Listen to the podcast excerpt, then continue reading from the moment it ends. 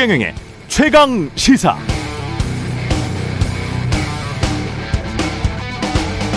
네, 지난 휴가 기간에 4대 일간지 소속 기자 후배를 만났는데요.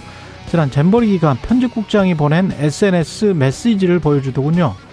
정부 중앙부처 고위 관료에게 온 내용이었습니다. 요약하면 잼버리 잘 진행되고 있고 참가 학생들 행복해 한다는 기사가 나가면 좋겠다. 사진 위주로 화보를 만들어 실는 것도 아이디어란 식의 내용이었습니다. 지금 이 말 들으시는 고위 관료분 중에 좀 찔리시는 분이 한 분 계실 것 같네요. 당혹스럽죠? 이런 문자를 자연스럽게 일간지 편집국장에게 중앙부처 1급이 보낼 수 있는 분위기. 그런 문자를 편집국장이 데스크들 모두가 보는 디지털 공간에 태연히 옮기는 문화. 어떻게 봐야 할까요? 이동감 방송통신위원장이 말한 미디어 스핀의 충실한 이행일까요? 이미 시작된 미래라는 책이 있었죠. 2000년대 초반에 나온 책인데 인터넷 이후의 세상에 대해 예견한 책입니다. 세상과 소통하고 공감하는 수많은 아마추어 시민들과 일방향 정보 통제에 익숙한 소수 전문가 프로페셔널 기득권 집단의 싸움에서 누가 이길 것인가를 이미 20여 년 전에 예견한 책. 아마추어 시민들이 이깁니다. 정보는 통제되지 않습니다. 미디어 스핀 해보세요. 그거 잘 안 먹힐 겁니다. 네, 안녕하십니까. 9월 4일 세상에 이익이 되는 방송 최경련의 최강시사 출발합니다. 저는 KBS 최경련 기자고요. 최경련의 최강시사 유튜브에서도 실시간 방송합니다. 문자 자면은 짧은 문자 50원, 긴 문자 100원이 드는 샵 9730 콩오플 무료고요. KBS 일라디오 채널 정치, 경제, 사회 문화 등 다양한 명품 콘텐츠가 있습니다. 구독과 좋아요, 댓글 많이 부탁드립니다. 오늘 최강시사 송일종 국민의힘 의원 최재성 전 청와대 정무수석 차례로 만나보고요. 3부에선 표창원 범죄과학연구소 대표와 함께 최근 벌어지고 있는 이상동기 범죄 행태에 대해 분석해 보겠습니다.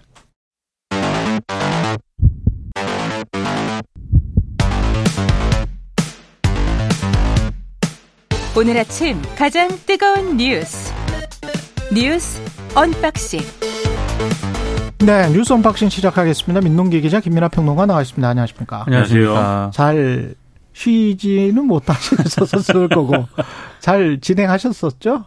아니, 네. 진행은 다른 분야고 저희는 뭐늘 네. 하던 대로 늘 하던 대로 일했습니다. 잘 됐었죠? 네네. 예, 예. 우리 김준범 기자가 훌륭한 기자여서 잘 했을 거라고 믿습니다. 우혜진 님이 최경련 기자님, 아, 푹 쉬다 오셨나요? 오늘 특히나 더욱 반갑습니다. 유비경 님이 너무너무 반갑습니다. 응원합니다. 해 주셨습니다. 감사합니다. 오늘, 오늘이 서희 초등학교 그 교사 사망하신 분의 49제인데, 그, 교사분들이 집회를 하겠다는 거잖아요. 네. 예. 전국의 교사들이 모입니다. 예. 어, 주말인 지난 2일 서울 여의도에서도 교사들 집회가 있었거든요. 주최 측 추산으로 20만 명이 모였습니다. 아, 교육부에 따르면은요, 오늘 그 집회와 관련해서 임시 휴업을 공식 결정한 학교가 지난 1일 기준으로 한 30곳 정도 된다고 일단 밝히고는 있는데요.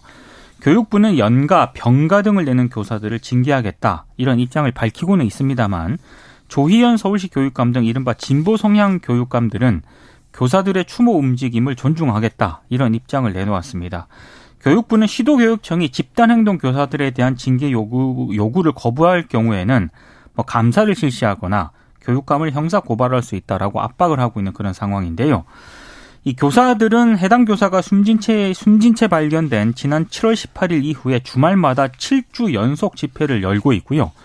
교사들이 가장 강조하는 것은 악성 민원과 무고성 아동 학대 신고에 대한 실질적인 대책 이런 거를 요구를 하고 있습니다. 이 교육부가 몇 가지 방안 등을 내놓긴 했는데요. 교사들은 탁상 행정에 불과하다 이렇게 지적을 하고 있습니다. 교육 당국은 뭐 민원 대응팀과 민원 예약 시스템 등을 통해서 악성 민원을 막겠다라는 입장을 내놓았습니다만 이 교사들은 좀 실효성에 계속 의문을 제기하고 있는 그런 상황이고요. 어, 교육부가 어제부터 여론 달래기에 나선 그런 상황입니다. 이조 교육부 장관은 어, 더 이상 선생님들이 불안해하지 않고 교육에 전념할 수 있도록 교육부와 시도교육청이 더욱 노력을 하겠다. 그러니 선생님들께서는 학생들 곁에서 학교를 지켜주라 이런 호소문을 냈습니다만 아, 교사들은 오늘 집회를 강행할 그런 움직임을 보이고 있습니다. 그러니까 이제 2일날 집회에 이제 주최 측 추산이 20만 명이다 이렇게 이제 말씀하셨는데 더 모인 것 같아요. 보통은 주최 측은 우린 이렇게 많이 모였다라고 얘기를 하고 그다음에 이제 경찰 측은 뭐 아니다 그렇지 않다 뭐 이렇게 얘기를 해서 추산한 숫자에 차이가 있고 뭐 이런데 실제로 모인 사람들이 20만 명이 더 될 거다라고 하는 이제 분석이나 이런 것들이 있고 그런 걸 보면은 지금 이 현장의 교사들의 이제 어떤 뭐랄까요 온도나 이런 것들은 거의 이제 끓는 점에 도달한 것이고 막 분출하고 있는 것이거든요. 그렇죠. 그렇게 만든 동인이 뭐냐에 대해서 정부가 이제 면밀하게 분석을 해보는 게 필요할 것 같습니다. 지금 이 시점에 도달한 상황에서도 지금 두 분, 세 분 막 이렇게 추가적인 어떤 그 스스로 좀 극단적인 선택을 하는 이러한 교사들이 지금 또 나와서 음. 보도가 되고 이런 상황이지 않습니까? 그렇죠. 현장에 계속 이렇게 어려움 때문에 고통을 받고 있는데도 불구하고 지금 정부가 대안이라고 내놓는 것들은 성에 차지 않는다. 이게 교사들의 목소리거든요. 예를 들면은 지금 뭐 민원 대응팀, 뭐 민원 예약 시스템 이런 것들을 얘기를 하고 있지만 결국 이건 학교 차원에서 하는 그림입니다. 지금까지 정부가 얘기하는 그렇죠. 거는 그게 일선 교사가 이제 떠맡는 것들을 교장 산하로 이제 좀 해가지고 정리를 해보겠다 뭐 이런 건데 그렇게 해도 결국은 학교에서 책임지라는 뜻이기 때문에 그럴 게 아니라 교육청이라든지 이런 데서 이제 이런 걸 통합적으로 담당하는 게 필요하다라고 교사들은 목소리를 내고 있는 거고 핵심적으로는 이제 아동복지법과 관련돼 가지고 아동학대 관련법 그렇죠 이 예. 그, 그 부분과 관련돼 가지고 교사들이 지금 이 가해자가 돼 있는 이게 어떤 이 상황을 예를 원래는 이게 친부 친모에 관한 거예요? 그렇죠. 네. 그래서 교사는 예를 들면 고발을 고발을 예. 의무화한다든지 뭐 이런 음. 것에 이런 것으로 풀어야 될 문제를 교사를 가해자의 어떤 위치로 놓는 이런 것들을 바꿔달라고 얘기하는 거지 않습니까? 그래서 거기에 대한 답이 있어야 된다. 그렇지 않으면 그렇지 않고 지금처럼 교육부가 하는 것처럼 어 지금 이 사실상의 이것은 파업이다.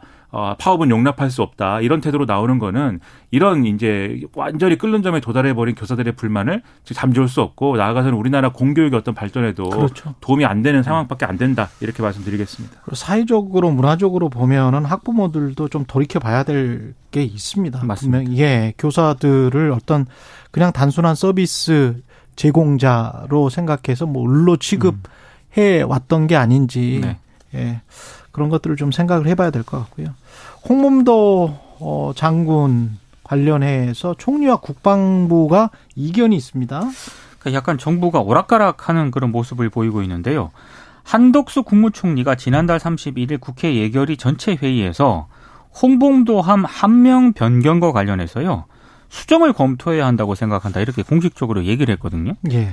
근데 지금 그 총리가 발언한 이후에 국방부 관계자가 해군에서 한 명을 바꾸거나 하는 검토는 없는 것으로 알고 있다. 이렇게 답을 합니다. 홍범도함. 네. 예. 그러니까 홍범도함 같은 경우에는 해군의 1,800톤급 잠수함인데요.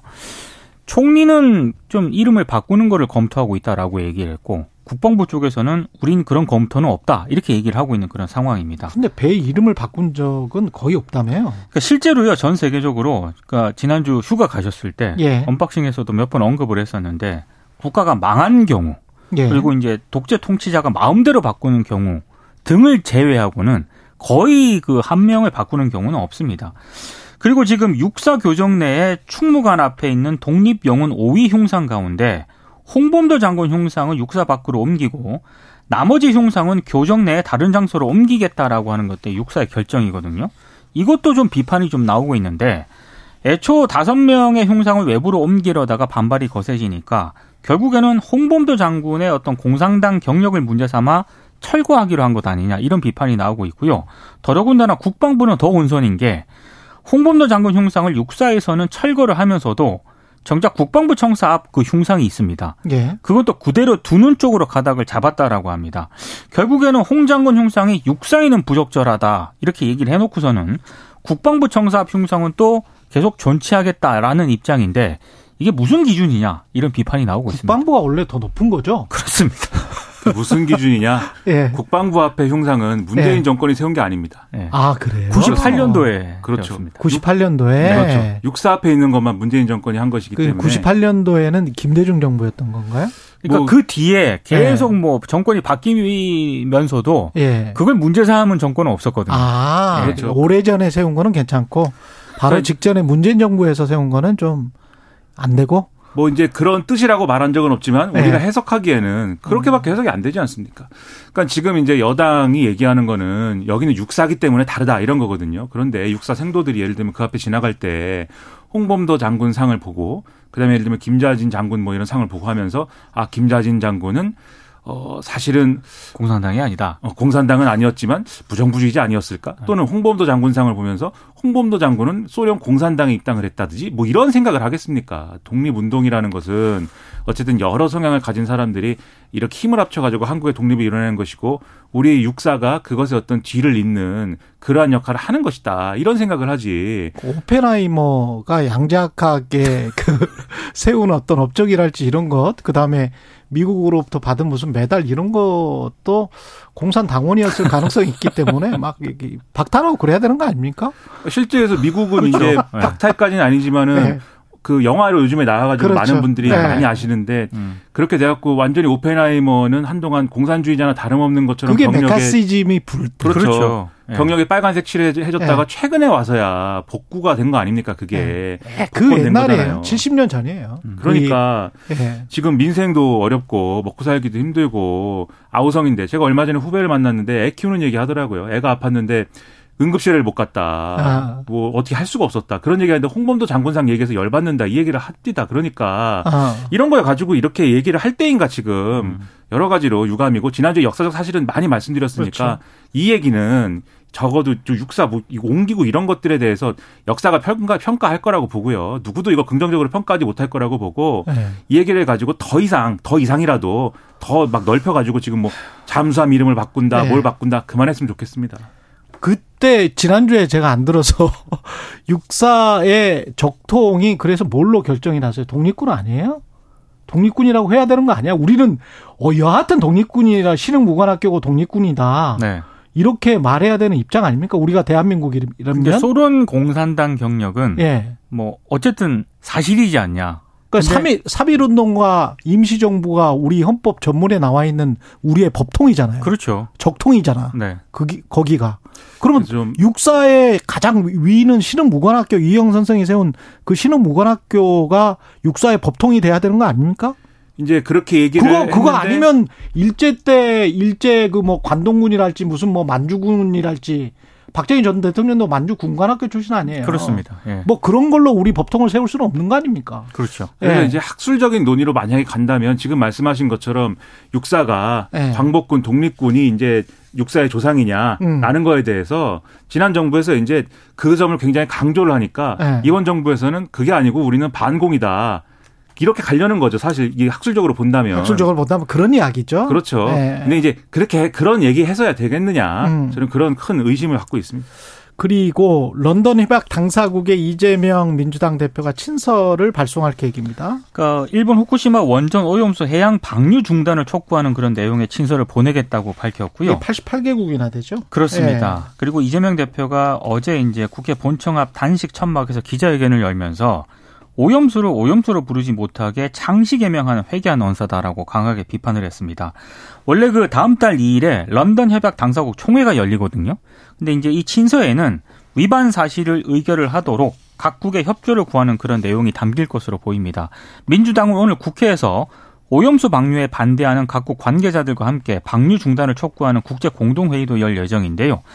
어, 일부 의원들 같은 경우는 릴레이 동조 단식에 또 참여를 하기로 했고요.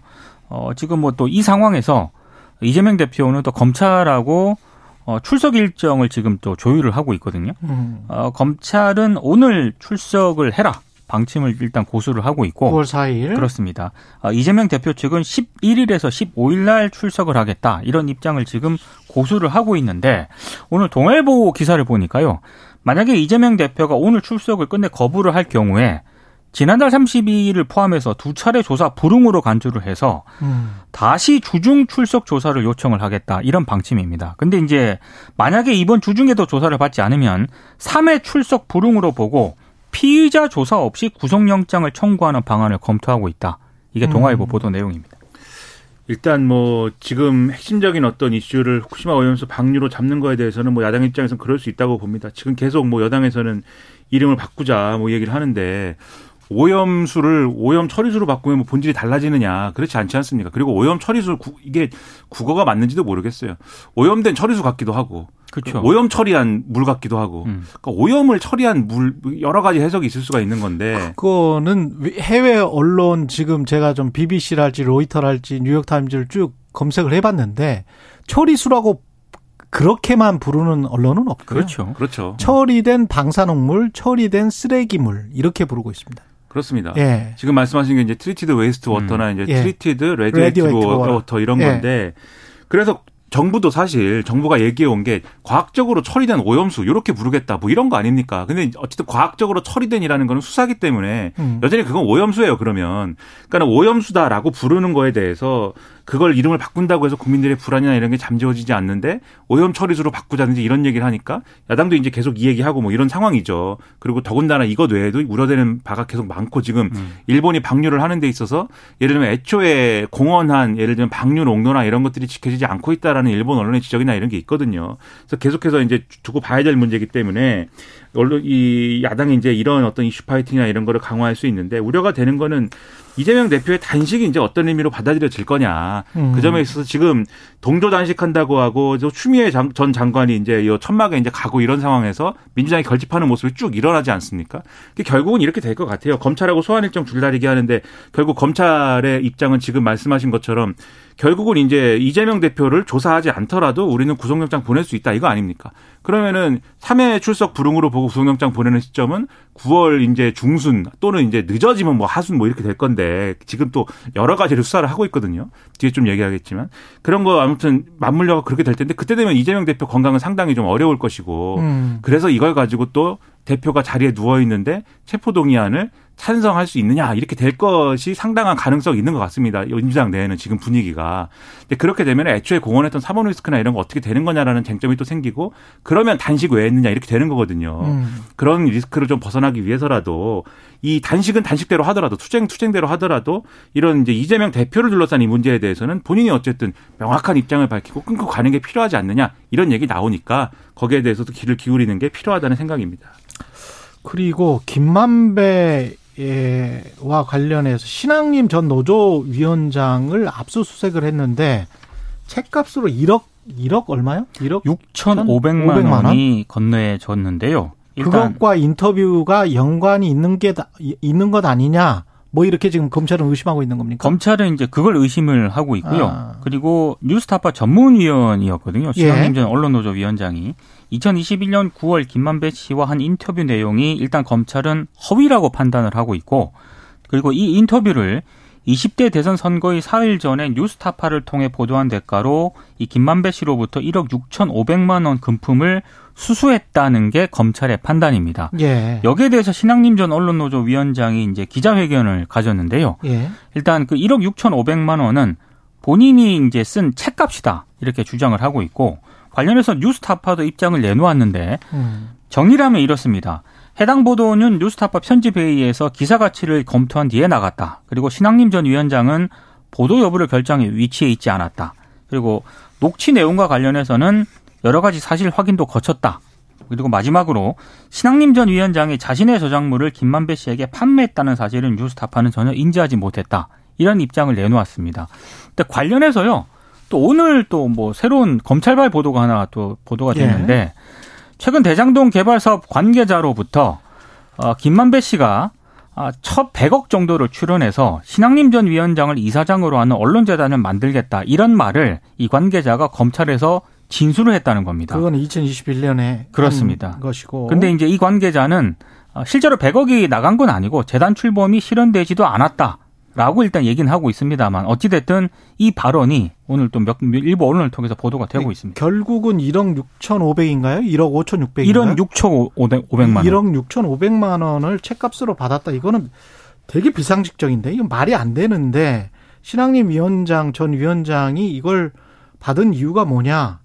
이거는 설명을 해야 될 것 같은데. 그렇죠. 더 예. 추가적인 설명이나 해명이 좀 필요한 부분인 것 같습니다. 예. 누가 책 근데 이거를 제가 이해가 안 되는 게 예. 신학림 전 위원장 어쨌든 기자 생활 오래 한 분이고 언론조사 위원장 출신이고 예. 언론인의 어떤 자세라든가 역할에 대해서 모르는 분이 아니지 않습니까? 이게 그렇죠? 말이 돼요? 근데 누가 예. 예를 들면 당신이 쓴 책, 당신이 뭐 너무 뭐 귀중하니까 그렇죠. 너무 좋은 책이니까는 한 권당 예를 들면 5천만 원 쳐가지고 내가 사겠다라고 하면은 의심하는 게 당연하지. 8만 대장경도 1억 6천5백만 원. 그렇죠.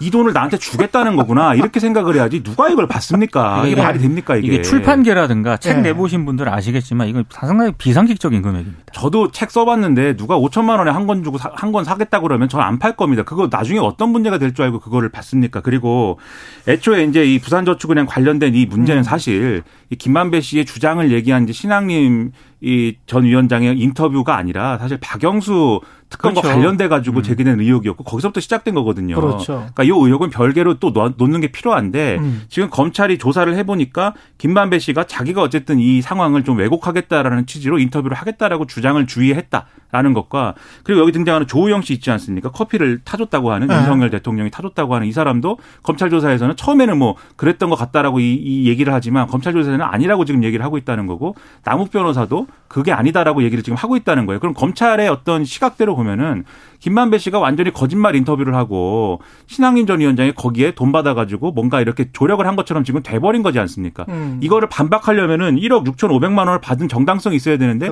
책 세 권 받은 거는 정당성이 형성이 안 되잖아요. 그렇죠. 이게 어떻게 설명이 됩니까? 어떻게 이렇게 가볍게 처신을 했습니까? 전혀 이해가 안 되고요. 신앙인 위원장이 처신은 비판받아 마땅하고요. 그렇지만 이 사건의 본질은 이재명 대표가 어, 관련해서 어떤 배임이나 횡령이 있었느냐 또는 뭐 어떤 화천대유로부터 어떤 뭔가를 받았느냐 그거 하나하고 부산저축은행 사건이 누가 봐준 것이 아닌가. 그렇죠. 그거하고 이두 두 가지 큰 줄기고 그게 대선 전도 그랬고 대선 후인 지금까지도 아직도 규명이 안 되고 있고 검찰이 정치적으로 이 수사를 자꾸 질질질 끌면서 어떤 부분은 막 키우고 어떤 부분은 막 축소하려고 하는 듯하다는 것 그것도 진실의 한 단면인 것 같다 그런 생각이 드네요. 네. 예, 검찰도 잘한 거 없습니다. 예, 여기까지 하겠습니다. 뉴스 unboxing 민동기 기자 김민아 평론가였습니다. 고맙습니다. 고맙습니다. KBS 일라디오 최경영의 최강시사 듣고 계신 지금 시각 7시 42분입니다. 오늘 하루 이슈의 중심. 당신의 아침을 책임지는 직격 인터뷰. 여러분은 지금 KBS 일라디오 최경영의 최강 시사와 함께하고 계십니다. 네, 21대 마지막 정기국회 시작과 동시에 파열음이 일고 있습니다. 여당 전략은 무엇인지 그리고 현안들 좀 짚어보겠습니다. 성일종 국민의힘 의원 연결돼 있습니다. 안녕하세요. 예, 안녕하십니까. 성일종 의원입니다. 예. 일단 이재명 대표 단식과 관련해서 여쭤봐야 될 것 같은데 여당에선 생태 내수용 내수용 단식이다. 내수용 단식이라는 게 내수 수출 뭐 할 때 이 내수입니까? 내부 문제겠죠. 아 내부 문제. 예. 예. 민주당이 지금 현재 굉장히 어려움이 있잖아요. 예. 그러니까 내부의 결속을 다지기 위해서는 외부로의 아. 공격을 집중을 하면 예. 내부의 비판이나 이재명 대표에 대한 비판들이 음. 단식하고 있는 당 대표에 대해서 누가 나서가지고 비난하기가 인간적으로 어렵죠. 음. 지금 내부가 복잡하기 때문에 예. 요 문제를 외부로 공격을 통해서 내부를 어, 입단속을 하려고 하는 그런 전략이지요. 저희도 옛날에 야당할 때 그런 일이 있었습니다. 아 그래요? 내부 결속력이다. 내부 결속력. 결, 결속력. 그, 그 렇습니다 예. 예. 예. 그럼 체포 동의안 표결까지 뭐 이렇게 고려한 그런 행보라고 보세요? 한 보름 정도 남은 것 같은데? 지금 예. 단식회에는 예. 검찰 출석 요청을 피할 방법이 이재명 대표가 없지요. 음. 그런데 이재명 대표의 지금 단식은 어떤 명분도 없습니다. 우선 왜 그러냐면요. 예. 이재명 대표의 사건은 성남 시절에 있었던 개인의 부정비리와 관련돼서 민주당이 고발해서 수사가 시작된 거 아닙니까? 저희 당이나 다른 사람들이 한 게 아닙니다. 음. 경선 과정에서 민주당에서 나온 거고요. 예. 두 번째로는 민주주의는 법에 의한 지배입니다. 법에 의해서 운영되는 거예요. 그런데 지금 출석하라고 하는 거를 한 번도 순수히 응하지 않고 늘 자기 마음대로 바꾸고 있잖아요. 한 번이라도 순수하게 예 알겠습니다 하고 법에 의해서 요청하는 것을 응한 적이 있나요? 음. 정적 제거라고 그러면서 아니 내부에서 고발하고 이루어진 거에 대해서 당당하게 나가 저저저 어, 저, 저, 당당하면 자기가 나간다 그랬잖아요. 그런데 당당하게 한 번도 나간 적이 없습니다. 그래서 이러한 민주주의 작동 원리를 지금 제가 볼 때는 파괴하고 있기 때문에 어떤 명분으로도 이 부분에 대해서는 이재명 대표가 할 말이 없을 겁니다. 그렇군요. 예. 그, 여론은 어떻게 움직일 거라고 보세요? 문재인 전 대통령도 이제 격려 전화를 했고, 그러면서 이제 단일 대우를 형성하는 오히려 그런 모양새도 좀 나오는데, 어제 그 장외 투쟁을 했는데 나간 나온 분들이 한 5천여 명 조금 넘는다는 거 아닙니까? 예. 제가 볼 때는 음, 지금 이재명 대표께서 이것을 하는 것은 음. 제가 볼 때는 지금 명분을 다 잃은 거 아니겠어요? 명분을 잃었다. 그렇습니다. 예. 그렇기 때문에 국민들께서 이재, 어, 이 이재명 대표가 검찰 출석에 여러 가지 이유를 달아서 단식을 하고 있는데 예. 지금 탈출구가 없는 거지요. 그렇기 때문에 당, 어, 이 단식을 통해서 동정심을 유발을 하고 또 오염 처리수에 대한 단일 감정을 이용을 해서 거리로 뛰쳐나가고 싶은데 이재명 대표의 이 꼼수를 국민들께서 다 알아버리신 거예요. 그래서 지금 현재 국민들께서 이재명 대표를 버린 겁니다. 이거를 정확하게 아셨으면 좋겠어요. 오염수 그 3대 요구 사항 중에 오염수 관련해서 오염수 방류를 반대 하라, 반대하는 거를 분명히 천명하라 정부가 이런 요구 사항이 있잖아요. 그러면은 문재인 대통령 때부터 그 비난을 했어야지요. 음. 2020년도에 10월 달에 저희 당이 비대위가 열렸었을 때 문재인 정부가 그 어떤 것도 이 후쿠시마 오염수에 대해서는 처리에 대한 대책을 전혀 없었습니다. 그래서 2000년 10월, 20년도 10월에 저희가 이 문제 제기를 했고, 그로부터 9개월 뒤에서야 문재인 정부가 21년 7월에 킨스의 김홍석 박사를 IAEA에 파견하기 시작합니다. 그리고 8월 달에 1개월 뒤에 원자력 안전위원회에다가 이 TF팀을 만들지요. 이 TF팀을 만들어, 만들었는데 이 TF팀에서 다 검토를 해가지고 우리 바다에 미치는 영향은 미미하다라고는 결론을 청와대에 다 알려, 저, 보고합니다. 음. 지금 문재인 대통령께서 이 사안을 정확하게 알고 계세요. 그리고 문재인 대통령 정부에서부터 과학적으로 접근할 문제라고 하는 거를 다 정의용 장관부터 얘기를 했고요. 이거를 지금 현재 이재명 대표가 대표께서 모른다고요? 정확하게 알고 있습니다. 그런데도 지금 본인의 사법 리스크는 오로지 이, 이 문제로밖에 접근할 수가 없잖아요. 그러기 때문에 지금 현재 이재, 이재명 대표가 단식을 하고 있고 이 명분으로 인해서 본인의 사법 리스크를 빠져나가려고 하는 꼼수입니다.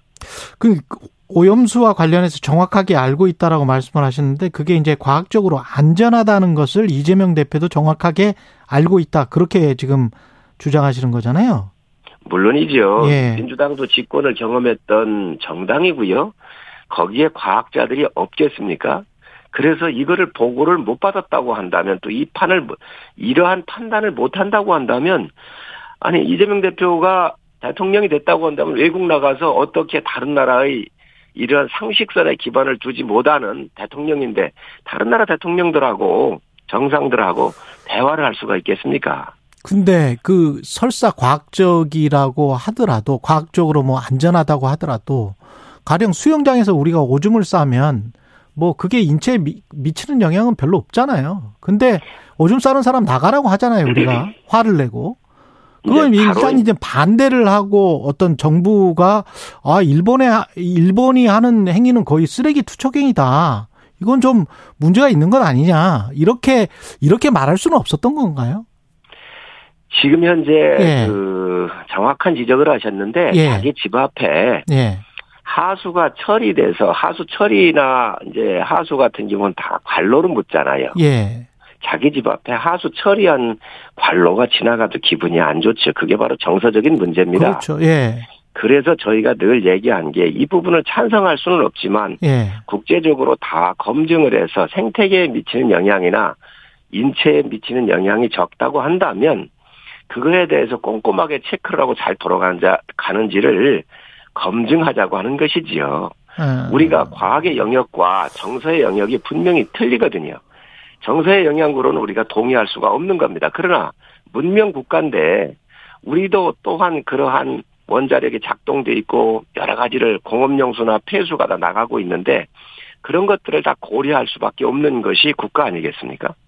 그 용어 변경과 관련해서는 의원님은 어떻게 생각하세요? 처리수. 그 상식적으로 예. 판단해야 될 문제지요. 예. 지금 IAEA를 비롯해서 11개 국가가 다 함께 공동으로 참여해가지고 알프스에 대한 검증을 거쳤단 말이지요. 음. 그리고 이게 국제 기준에 부합하는지 생태계 영향이 없는지 이런 것들을 다 기준점으로 만들어 놓은 것이 국제 기준이에요. 예. 그 국제 기준이 생태, 의학, 해양, 원자력 이런 모든 것들을 다 고려해 가지고 암, 암 발생 확률이 100만 분의 1 정도 나오는 확률이라고 하는 게 이제 국제 기준이잖아요. 네. 근데 이 국제 기준보다도 지금 후쿠시마에서 나, 어, 이게 후쿠시마의 국제 기준이 1mm 시버트 아니에요. 예. 그런데 1mm 시버트보다도 1000분의 1 이하인 마이크로 시버트로 내보내겠다는 거잖아요.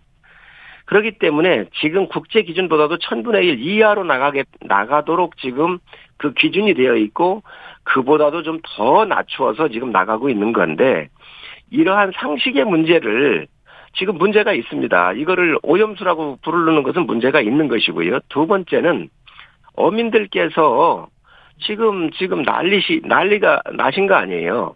오염수라고 하니 어물 어 저 수산물 소비가 어렵고 힘들다. 그러니 이런 부분에 대해서 과학적으로 검증됐고 이런 것을 국제적으로 다 서로 합의가 된 내용이니까 오염 처리수로 불러달라고 하는 거거든요. 이미 저는 이게 3월부터 오염 처리수가 맞다라고 얘기했던 사람입니다. 그렇기 때문에 이 부분은 상식선에서 판단을 할 문제라고 생각을 합니다. 오염 처리수가 맞다. 마지막 당 현안도 좀 여쭤보겠습니다. 이준석 전 대표가 홍준표 시장과 만나서 윤회관을 보면 열받아서 보수 확장보다는 정리해야겠다는 생각이 든다. 과거에 제 프로에 나와서 유혈 진압이라도 해야 되겠다라는 이야기까지 했었거든요. 어떻게 보십니까? 어, 이 대표야 지금 뭐 개인적인 신분이니까 예. 뭐 음, 여러 가지 의견을 자유롭게 낼 수 있을 거라고 보여지고요. 음. 그러나 정치는 감정으로 할 수 있는 게 아니지요. 어, 어제 대립했던 사람들이 내일이면 또 협력 대상자로 변할 수도 있는 것이 정치 아니겠어요? 음. 그렇기 때문에 그 넓은 폭을 보고 정치를 하는 게 저는 맞다고 보고요. 음, 당을 위해서 뭐 늘상 쓴소리도 하고 있기 때문에 그만큼 당이 열려 있는 거 아닌가 생각을 합니다. 당이 열려 있다. 한 가지만 더 질문하겠습니다. 그 박정훈 대령에 대한 그 구속영장 기각이 됐단 말이죠. 이거는 정부가 국방부가 처음부터 무리했던 거 아닙니까? 바로 이제 그런 부분들이 상권 분립에 작동되고 있는 게 저희 나라인 거지요. 음. 구속을 안 해도 수사하는 데는 큰그 음, 큰 문제가 없겠다. 구속하지 말고 수사하라. 이 얘기 아니겠습니까? 이거에 대한 법원의 판단이기 때문에 존중을 해야 된다고 생각을 하고요. 박정훈, 이 박정훈 대령의 이 부분은 해병대 사령관과 박정훈 이 대령과의 관계에서 저는 문제를 좀 찾아봐야 한다고 생각을 해요. 그 장관의 뭐... 오다는 정확했거든요. 아, 그런데 그 그래요? 오다를 수행하는 음. 사령관과 박정훈 장 자, 대령관의 커뮤니케이션에서 왜 이게 명확하게 지시 명령이 침투가 안 됐는지 부분은 한번 짚어볼 필요가 있습니다. 외압은 없었다? 없었습니다. 예. 네, 알겠습니다. 국민의힘 송일종 의원이었습니다. 고맙습니다. 네, 감사합니다.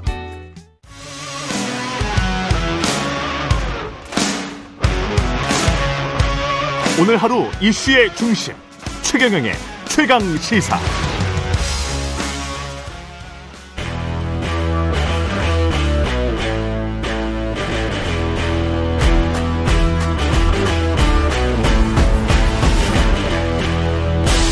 네, 한 주의 시작 여의도 정치를 깊이 있고 날카롭게 들여다보는 시간 정치 먼데이 오늘은 최재성 전 청와대 정무수석과 함께합니다. 안녕하십니까 수석님? 예. 안녕하세요. 예, 무기한 당식 선언 이야기부터 하겠습니다. 이재명 대표. 일단 뭐 여당에서는 뭐 내수용 선택 뭐 이런 이야기를 하고 있고 굉장히 비판하고 있는데 그 야당에서는 어떻게 생각을 하세요? 음, 사실 이재명 대표의 단식 문제는 예. 그 단식이라는 방법을 포함해서 사실 어 저는 한 5월 초, 음. 4월 4월 말 5월 초쯤으로 기억을 하는데 어 그때도 이제 후쿠시마 오염수 음. 그 즈음에 이거 큰일 났다. 어? 나라가 이래서 어떡하냐 해서 대표로서 단식을 포함해서 어 비상한 결단을 할 수밖에 없지 않느냐라는 얘기를 저는 직접 들었어요. 예. 이재명 대표에게. 음. 그래서 이것을 놓고 뭐 무슨 소위 뭐 방탄용이다 뭐 어쩌고 저쩌고 하는 것 자체가 음. 아 해당 사항이 없는 것이 음. 이미 4, 4말 5초 고즈음인데 그때부터 어 후쿠시마 오염수 방류에 대한 우리 정부의 이런 이제 예, 굉장히 무책임한 음. 어, 이런 태도를 보고 어, 그때부터 고민을 했었던 거죠. 근데 이것과 검찰이 어, 저 체포 동의안 관련해서 뭔가 올 때 국회로 올 때 그것과 좀 겹치는 시기여서 여당에서는 그것을 의심하는 것 같은데요. 두 가지인데요. 예. 첫 번째 저는 몇 개월 전부터 음. 오랫동안 수사했던 이재명 대표 관련 음. 건들 있잖아요. 이런 것을 검찰이 정치적으로 스케줄을 조정할 것이다. 음. 다시 말해서 한 4, 5월쯤에 수사 시작하면은 8월 이전에 아 소위 말해서 영장 청구하기 어렵잖아요. 예. 근데 길게는 2년 뭐 짧게는 1년 반 어? 예. 정도 이렇게 수사를 해온 사안들을 음. 8월 이전에 영장 청구를 못 한다는 거는 안 한다는 거는 그거는 어, 정치적으로 해석할 수밖에 없거든요. 검찰의 예. 행태에 대해서. 그래서 정기국회 열려야 아마 체포동의안을 통해서 음. 어, 영장 절차를 진행을 할 거다라고 예. 수개월 전부터 저는 얘기를 했어요. 예. 그래서 시점상 이것은 검찰의 아, 정치적인 스케줄을 어, 앞에 놓고 있는 것이다. 검찰의 정치적인 의도를 인정한다고 하더라도 그걸 오히려 역으로 쳐버리기 위해선 오늘 뭐 가령 뭐 소환 통보를 했다라고 하면 뭐 안 한다고 했지만 안 간다고 했지만 그냥 가버리는 건 어떻습니까? 아니 이제 대표는 예. 원래 이제 8월 달에 가버리겠다 그랬잖아요. 예. 가겠다 그랬잖아요. 그럼 예. 5일 차이 나는 거거든요. 검찰의 일정하고. 음. 그렇잖아요. 8월 그렇죠. 30일 날 가겠다고 했는데. 예. 그러면은 검찰이 그때 준비가 안 돼 있어서 못 온다. 그래. 어? 안 된다. 예, 수사 진행 그러면은 지금 토요일, 일요일 끼고 5일이거든요. 5일 차이거든요. 음. 그럼 사실상 3일 차이예요. 그러면 이재명 대표가 가겠다고 하는 30일은 안, 그 날짜는 안 되고. 예. 지금은, 어, 4, 4일 아니면 안 된다 그러고 그럼 대표로서의 어떤 일정도 있고 그런 거 아닙니까? 그래서 9월 중순에 가겠다고 러프하게 일정을 또 어, 이재명 대표가 제시를 했어요. 9월 중순쯤에. 네, 그래서 네. 이 문제는 언제 출두하느냐, 또 언제 영장 절차에 아, 들어가느냐의 문제는 철저히 검찰의 정치적 스케줄, 정치적 의도가 있는 스케줄이라고 어, 저는 그렇게 단정할 수밖에 없어요. 이거는. 근데 이제 국회에서 또 그래가에서 체포 동안이 뭐 부결되고 그러면 그게 오히려 민주당이나 이재명 대표에게 불리한 거 아닙니까? 두 가지인데요. 예. 어, 저는 뭐 부결될 수도 있고 음. 또 그렇지 않을 수도 있다고 봅니다. 아, 왜냐하면은 이 부결이 않는 이제 부담도 있고요. 어, 그래서 어, 이재명 대표가 지금 음, 굉장히 뭐라 그럴까요? 어, 이 야당 대표로서 또 정치 지도자로서 어, 결단하는 모습, 정면 돌파하는 모습 예. 이런 것에 시동을 건 것이 사실은 어 4월 말 5월 초에 제가 직접 들은 이제 단식을 포함한 비상한 결단이 필요한 거 아니냐라는 음. 생각 그 뒤로 어 영장 심사를 피하지 않겠다. 방탄하지 않겠다고 예. 대표 연설에서 얘기를 했잖아요. 그랬죠. 그래서 이게 이재명 대표의 생각과 행간을 읽을 수 있는 이 장면들이었거든요. 음. 그리고 단식이에요. 그래서 저는 어 뭐 법에도 없고 뭐 규정에도 없지만 어, 여, 어, 체포동의안이 정기국회 때 이제 9월 9월에 만약에 올라온다면 그것을 어, 표결하지 아니하고 당론 가결 연후에 어, 심사 받겠다. 음. 이렇게 저는 나올 수도 있다고 봅니다. 이재명 대표가 예, 예. 예 당론 가결 연후에 심사를 가결이냐 받겠다. 부결이냐 이제 이런 문제로 어. 들어가지 않고 어. 그게 이제 오히려 검찰이 휘말리지 않겠다. 예, 검찰의 체포, 전략에 체포동의안이라는 것이 사실은 어 구속을 의미하는 게 아니잖아요. 그렇죠. 가결된다 하더라도 예. 일정 시간에 이제 영장 결과가 나오기 전까지 실질 심사를 받아봐야죠. 예, 예. 구금 상태를 얘기하는 건데 음. 그것이 어떻게 보면은 치욕일 수도 있고 음. 억울하고 분노스러운 어?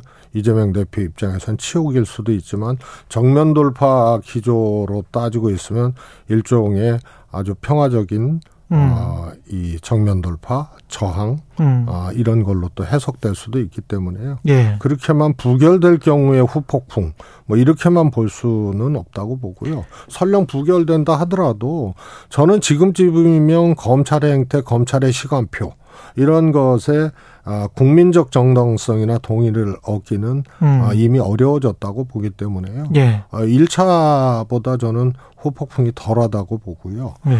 또 지금 이재명 대표 단식에 대해서 비판하는 아까 말씀드리려다 말았습니다만 그런 논리 중에 하나가 사법 리스크를 돌파하기 위한 뭐 전략적인 선택이다 뭐 이, 이런 식으로 이제 얘기하고 폄하하는데요. 그러면은 어 출석할 때마다 혹은 어, 체포동의안 올 때마다 영장 청구할 때마다 계속 굶어야 된다는 얘기거든요. 그래서 그거는 1차 때 안 그랬잖아요. 음. 그 다음에 처음에 어, 대장동으로 영장청 어, 체포동의안 올릴 때 그때 뭐라 그랬어요.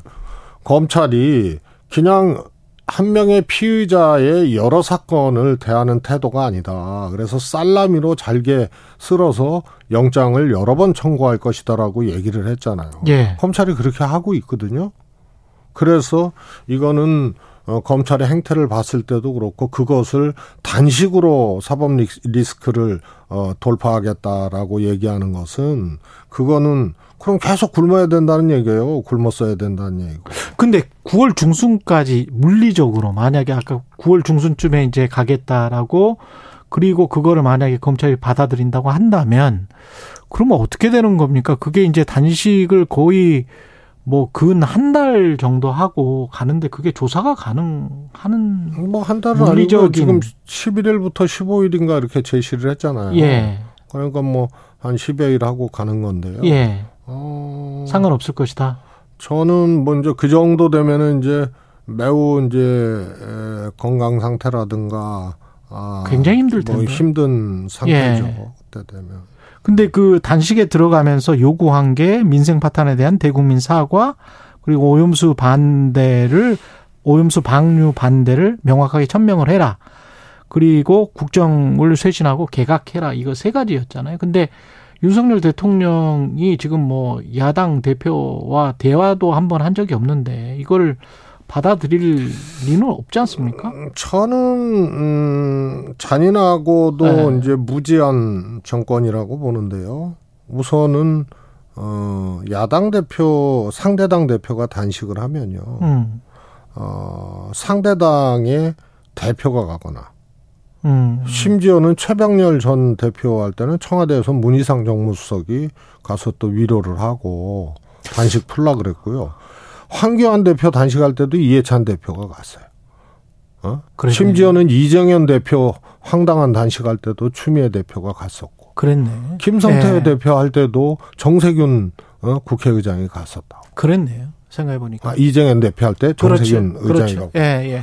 그래서 그런데 그거는 어떻게 보면은 아, 정치적으로 이제 기본적으로 해야 될 아, 이 행위들 중에 하나거든요. 상대당 대표가 단식을 하는데 이렇게 극한까지 갔는데 그렇습니다. 거기에 대한 일정 정도의 책임 같은 거 미안함을 느끼고 뭔가 제스처는 해야 되지 않느냐? 아니 안 미안해하죠. 예. 그러나 정치가 엄존하고 있고 음. 살아 있고 또 거기에 국민이라는 두 글자가 있고 이런 상황에서는 야당 대표도 국민의 목소리를 대변하는 당대 그렇죠. 대표거든요. 예. 그리고 실제로 이재명 대표가 걸었던 당시에 뭐 어, 이정현 어, 대표가 걸었던 그 주장 속에는 그런 것에 대해서 동의하는 국민들이 있어요. 그렇죠. 어? 예. 많든 적든 간에요. 그렇죠. 그래서 예. 어, 특히 집권당이나 집권 세력에서는 음. 가서 위무를 하고 또 협상을 시도를 하고 하는 것이 기본적인 자세인 거예요. 국민이 있기 때문에. 그런 그런데 아예 이것을 비아냥하고 음. 저렇게 해버리면은요. 그러면은 정치는 어떻게 되고 앞으로 계속 극한 투쟁, 극한 대결로만 이어지는 거거든요. 그래서 책임지라는 의미의 집권 세력. 음. 그게 모습과 태도는 그래서 예, 있어야 하는 것인데 이게 완전히 실종돼 가지고요. 아, 더 우려스럽고 걱정스러운.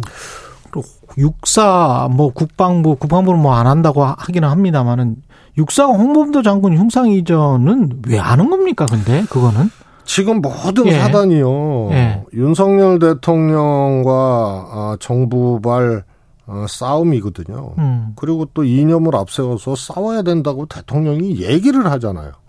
그래서 다 싸우는 거예요.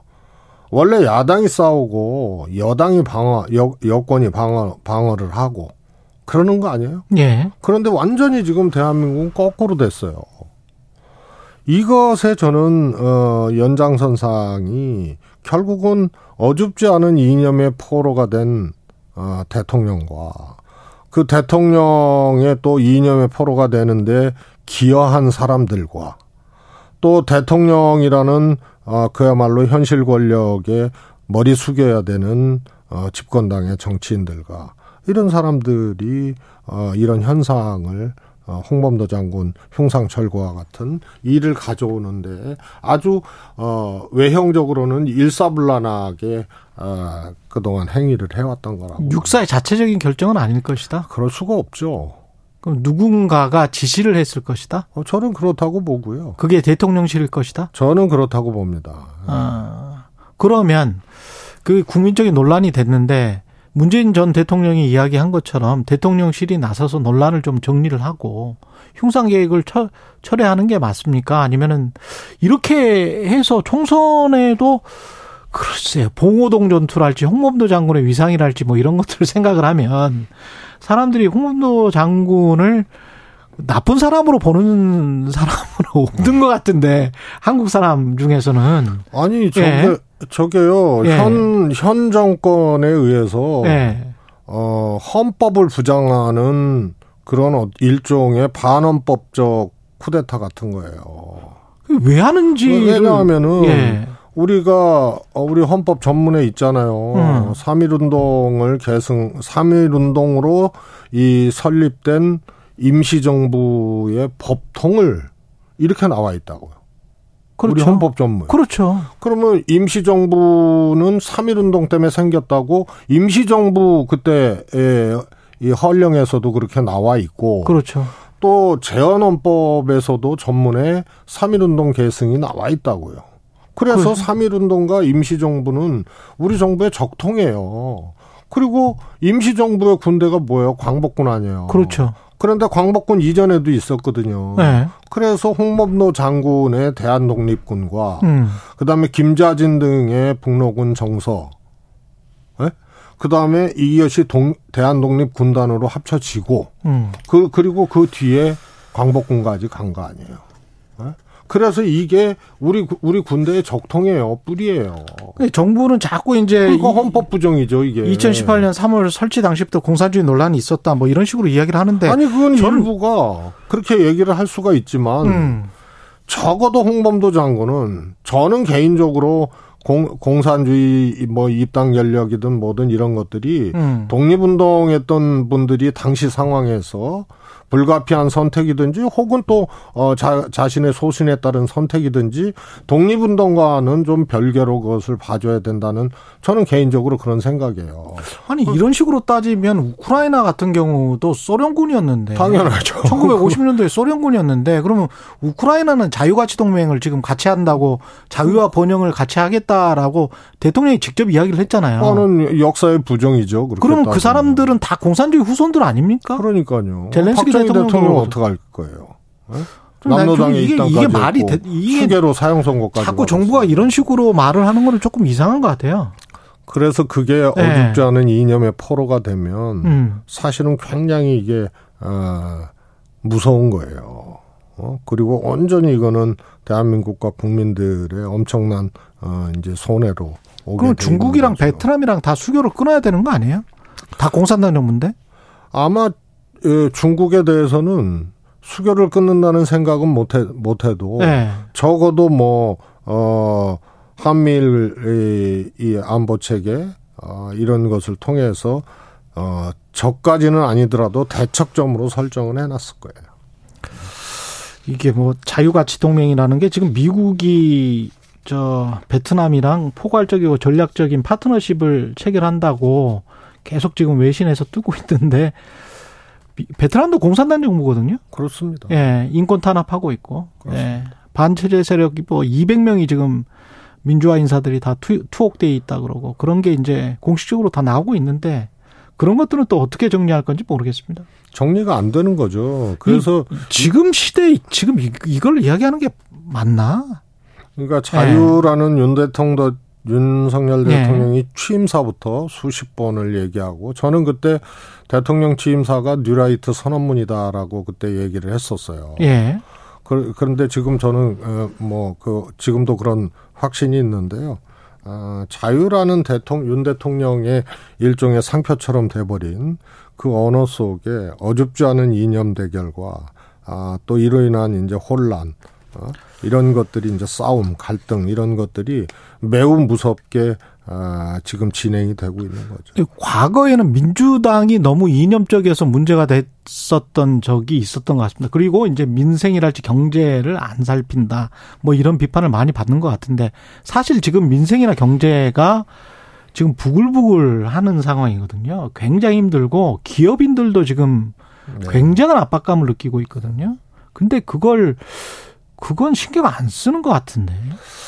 그 예. 보통은 이제 정권 말기에 예. 대통령 역대 대통령들이 했던 음, 말 민주당 출신 대통령 말고 저쪽에서 주로 했던 말이 인기가 없어도 할 건 한다. 훗날 역사가 평가할 것이다. 뭐 이런 거거든요. 근데 윤석열 대통령은 이 집권 초기에 그런 말을 해요. 어? 인기 없어도 한다. 뭐 전 정부에서 거덜난 어? 곡감 말이야 재정 안 풀고 오히려 어? 긴축 재정 하겠다 이런 것을 인기에 연연하지 않겠다 인기가 없어도 이런 말을 해요. 그래서 제가 보기에는 어, 어설픈 이념의 포로가 된 흔적들이 여러 군데서 어, 나타나기 때문에요. 저는 뭐 특히 경제나 민생 문제 이런 것은 어, 능력도 없고 의지도 없는 것 같아요.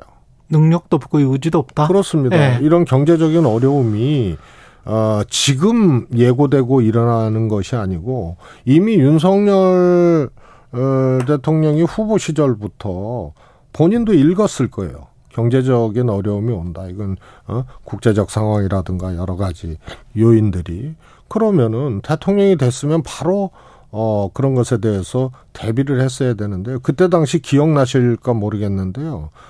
소위 말해서 비상경제 대책회의를요. 한참 후에 대통령 주제로 했더라, 했어요. 음. 그 전에는 어디서 했냐. 기재부 차관이 했어요. 그래서 경제 상황에 대한 인식부터 안 돼 먹은 사람들이에요. 그리고 얼마 전에 어떻게 됐어요? 취임 10여 어, 개월이 되었, 되어서야 이제는 경제다. 해서 경제 챙기겠다고 얘기를 하잖아요. 음. 그러면은 이 정권 초기에 어? 비상경제라고 얘기를 해놓고 비상경제 대책회의는 문재인 대통령 때는 대통령 주제로 늘 했었어요. 그럼 비상경제라고 선언을 해놓고 차관이 주재하고, 어? 나중에 장관이 하고, 네. 그 경제수석이 또 하고, 그러다가 음. 대통령 주제는 어? 몇 번 하다가 지금도 하고 있나 모르겠어요. 음. 그런데 그때 비상경제가 뭐 해제되는 상황이었어요. 지금까지 어? 그렇죠. 이어지고 있는데 네. 그동안 비상경제 대, 대책회의 대통령 주제로 몇 번이나 했는지 모르겠어요. 음. 그리고 1년 15개월 지난 다음에 지금부터 경제 챙기겠다고 얘기를 하고 그래서 앞뒤가 맞지를 않는 거예요. 그래서 관심도 없고 능력도 없다. 음. 의지도 없고 능력 적도 없다라고 평가할 수밖에 없죠. 예, 여기까지 말씀 듣겠습니다. 최재성 전 청와대 정무수석이었습니다. 고맙습니다. 감사합니다. 여러분은 지금 KBS 1라디오 최경영의 최강 시사와 함께하고 계십니다.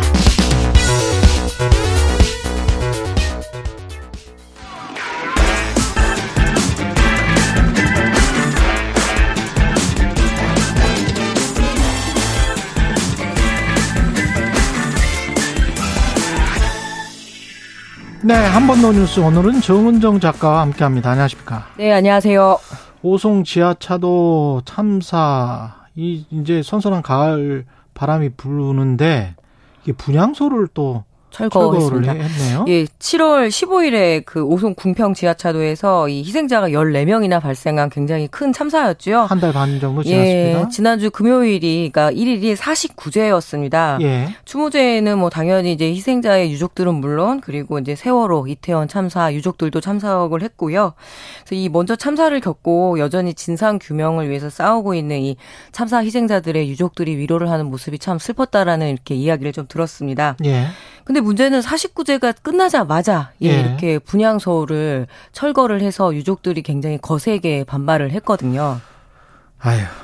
그럼 뭐 밤 저기 저 철거를 한 주체는 충청북도입니까? 네, 그렇습니다. 네. 충청북도는 유족들과 합의된 사안이라고 하는데 네. 그랬다라면 유족들이 반발을 할 리가 없겠지요. 어디에 있었어요, 이게? 아, 이게 충주 그 청주 허브 센터로 이렇게 이동이 돼 있었고요. 실내. 네, 네. 네. 그리고 그동안 유족들은 좀 이렇게 축소하더라도 그러니까 규모를 한 한 평 내외로 하더라도 좀 기간을 연장해 달라고 계속 의사 표시를 했다고 합니다. 음. 그 이유가 당연하지 않겠습니까? 지금 뭐 네. 명확한 어떤 진상 규명도 그렇죠. 이루어지지 않고 네. 그런 점에서 네, 그 충청북도가 이렇게 기습적으로 철거를 했다라는 것은 좀 이렇게 도덕적으로도 좀 문제가 있어 보이지 않나 싶고요. 비정하다. 네, 많이 예. 비정합니다. 예. 그래서 이 참사를 좀 뭐랄까 49제 이 당일 충북도와 청주시 같은 경우에는 어 희생자 희생자 유족들이 그 분향소 유지에 대한 그 의견들을 계속 전달했음에도 그냥 이렇게 철거를 했으니까 이후에 이 비판들을 어떻게 감당할지 모르겠습니다. 네. 그렇군요. 예. 지금 오송 지하차도와 관련해서는 뭔 뭔가 뭐 수사랄지 뭐가 진척이 돼 있습니까? 네, 뭐 지금 뭐 압수수색으로 흥덕 경찰서, 흥덕 소방서, 뭐 예. 행복청 뭐 이렇게 그리고 뭐 청주시부터 했다고는 하지만 잘 기억하시다시피 김영환 충북도지사 그 당시에 보고도 늦게 받았고 실언도 있었고요. 음. 그리고 무엇보다 이범석 청주시장 같은 경우에는 참사가 벌어진 지 45일 만인 8월 29일에 유족들을 처음으로 면담을 했다고 합니다. 시장은 처음으로 네. 45일 만에 이게 청주시 관 관내에서 벌어진 참사 아닙니까? 예. 하다못해 얼굴 모르는 이웃들이 이렇게 크게 희생을 당하게 되면 꽃이라도 한 장 이렇게 한 어, 송이 그렇죠, 갖다 놓는 그렇죠. 것이 예, 기본 그 상식일 텐데 예. 이 선출직 공무원들의 최근에 이런 책임 떠넘기기 그러니까 충청북도는 청주시에 청주시는 행복청에 음. 뭐 경찰서 그리고 소방서까지 서로 이렇게 폭탄 돌리기 하듯이 그러다가 이제 경찰서 예. 소방서의 중간이나 말단 네. 직급들이 책임을 지게 되는 그런 구조로 늘 가는 것 같습니다. 예, 이태원 참사도 그랬었고요. 예, 그래서 책임을 떠넘기는 과정 예. 속에서 분향소가 갖는 상징적인 의미가 있죠. 음. 이거는 어떤 고인의 어떤 추모의 의미뿐만 아니라 어, 이 진상 규명을 명확히 하겠다라는 고인에 대한 약속 그리고 이런 참사가 반복되지 말아야 된다는 어떤 사회적 약속이 이루어지는 중요한 공간이고 무엇보다 진상 규명 전에 이렇게 그 분향소가 철거된다라고 한다면 상징적인 공간이 사라지는 게 유족들 입장에서는 상당히 불안한 거잖아요. 사실 뭐 좀 협의를 해가지고 이거를 분향소 또는 뭐 부상자들도 있을 거고 그때 당시에 생존자들도 있을 거고 관련해서 네. 무슨 뭐 힐링 센터랄지 뭐 이런 식으로 아니면 상담 센터랄지 이렇게 좀 만들어 보는 것도 네, 뭐 중장기적인 프로젝트는 그렇게 있습니다만 네. 제가 어제 취재를 잠시 했는데요. 예. 이 생존자에 대한 명단이나 정확한 정보도 지금 파악을 하고 있지 못하고 있다는 상태니까 그렇죠. 어쩌면 이런 오송 지하차도 참사가 어. 이런 식으로 잊혀지기를 바라는 차원에서 분향소 철거가 이루어진 것 아닌가 그리고 유족들에게 매우 큰 모욕이었다라고 이렇게 굉장히 크게 분노를 하고 있더라고요.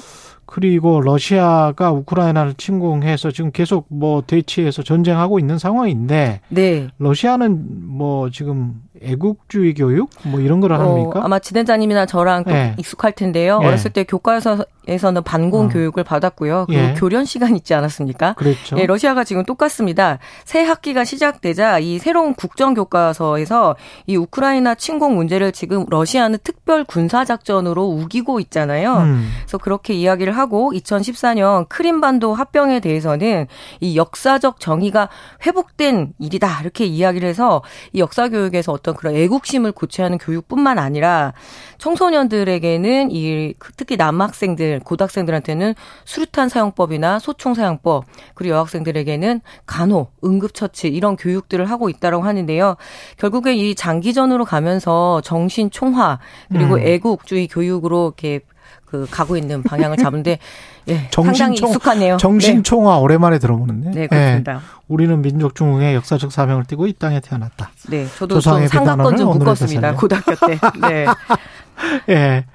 뭐 그런 거를 한다는 거잖아요, 러시아. 네, 결국에는 이렇게 그러니까 잘 안 되니까 이런 걸 하는 거 아닐까요? 그렇겠죠. 네. 네. 그 이렇게 전쟁이 길게 갈 줄은 러시아도 생각을 못했을 겁니다. 게다가 러시아 그 젊은이들도 이 군대 징집 안 되기 위해서 뭐 수만 명이 밖으로 나가버렸잖아요. 네, 다른 나라로 나가버리고 그랬으니까. 현재 우크라이나도 사실 징집을 피하기 위해서 뭐 여러 가지 예, 편법이 나온다고 하는데 네. 그 어떤 전쟁도 이렇게 길어지게 되면은 결국에는 시민들의 희생이 너무 크고 그리고 그렇죠. 자라나는 청소년들에게 이렇게 소총 잡고 수류탄 던지는 교육이 과연 가당키나 할까요?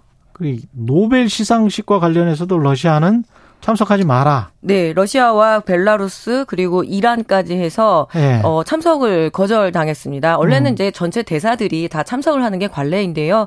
예, 스웨덴 측에서 아주 강력하게 반발을 해서 오지 말라고 했습니다. 오지 러시아는 말라? 예, 네. 전쟁에 어떤 일으킨 죄가 있고 벨라루스는 그 러시아를 도우면서 예, 전쟁을 또 돕고 있고 이란은 또 자기 나라에서 어떤 아주 혹독한 인권 탄압 때문에요. 그렇죠. 스웨덴이 네. 또 러시아와 사이가 안 좋고 러시아에 침공을 당했던 역사가 있기 때문에 네네. 네. 더욱더 그런 것 같습니다.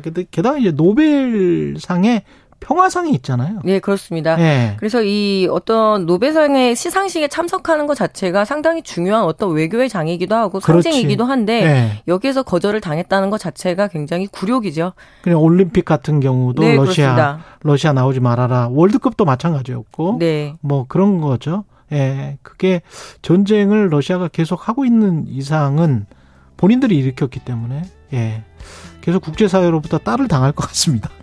어, 더욱더 혹독하게 이 전쟁 종식을 향해서 예. 예, 국제 여론이 모아지기를 바라고 있습니다. 예, 여기까지 한 번 더 뉴스 정은정 작가였습니다. 고맙습니다. 네, 고맙습니다. 네.